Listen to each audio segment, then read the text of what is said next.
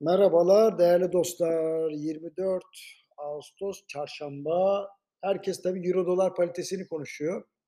Ben böyle durumlarda sakin davranırım. Böyle bir iki gün beklerim ki eee, yorumlar da otursun, analizler de bir temel bulsun diye. Şimdi Amerikan Merkez Bankası biliyorsunuz Eylül ayında bir faiz kararı verecek ve şimdiden spekülasyonlara yol açtı.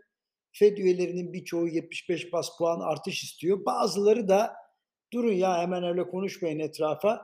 Biraz vakit verelim. Belki şartlar değişir diyorlar. Şimdi buradan anlaşılıyor ki ekonomiyle ilgili rakamları okurken dünyanın her yerinde birbirinden farklı görüş bildiren gruplar ortaya çıkabiliyor. Mesela bazı FED üyeleri ekonominin güçlü olduğunu söylüyor. Diğerleri de valla ekonomiden gelen işaretler karışık deyip mesafeli duruyor. Dolayısıyla Amerikan Merkez Bankası Başkanı Powell'ın bu hafta Jackson Hole toplantılarında yapacağı konuşma oldukça önemli. Çünkü Fed Başkanı'nın Eylül ayındaki faiz kararı için muhtemelen bir sinyal vereceği söyleniyor. Aslına bakılırsa merkez bankaları iletişimi böyle yapmalı.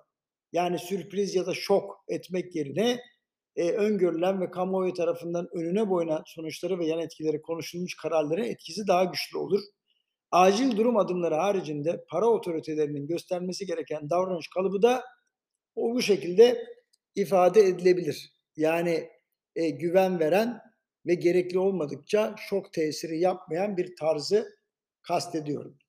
E, bizde işler böyle şekilde cereyan etmiyor maalesef. Merkez Bankası'nın faizle alakalı mantık dışı bir adım atmayacağını düşünerek elindeki dövizi TL'ye çevirip az da olsa güven duymaya başlayan yatırımcı şok anlamına gelebilecek kararlarla pişman ettiriliyor.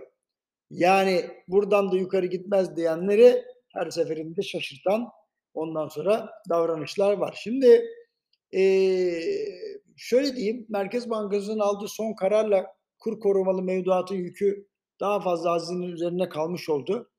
Ancak mevduat faizinin bir puan düşmesinin tasarruf sahibi üzerinde yapacağı etkiden vallahi ben tam emin değilim. Alınan tüm kararlar bankaların kağıt üzerinde astronomik karlar elde etmesine imkan veriyor ama kredi faizlerinin böyle geriye geldiğine dair herhangi bir argüman veya dayanak yok. Onu söyleyeyim. Yani hafta başında hatırlarsanız söylemiştim. Bankalara bakın size düşük maliyetle e, kredi veriyoruz. Siz de kredilerin faizlerini düşürün gibi sert bir mesaj verilebilir. Veriliyor da bence yani açık uyarılıyor. Bak size ne güzel fon veriyoruz. Siz niye düşürmüyorsunuz faizleri diye baskı geliyordur. Ama yani durma noktasına geldi krediler onu da söyleyeyim. Şimdi Merkez Bankası'nın döviz rezervlerindeki adım adım yükselişini de göz ucuyla takip ediyorum. Ancak tehlikeden tehlikeli bölgeden çıkmaya daha çok uzağız ve politika faizleri düşürülmeye devam edilirse arzu edilmeyen sonuçlarla karşı karşıya kalmamız kaçınılmaz olur. Yani bazı taahhütler verip aldığımız paraları ki bunlar istikrarlı değil, bunlara güvenerek faizler üzerinde baskı kurmaya çalışmak hiç istemediğimiz yan etkiler oluşturacak. Bu sebeple firmaların ve kurumların bir döviz atağına karşı mutlaka hazırlıklı olması gerektiğini düşünüyorum. Bu şekilde davranmayan firmaların ani kur yükselişi karşısında mali tablolarında ciddi bozulma meydana gelecek. Ondan sonra zaten hiç kredi alamazlar.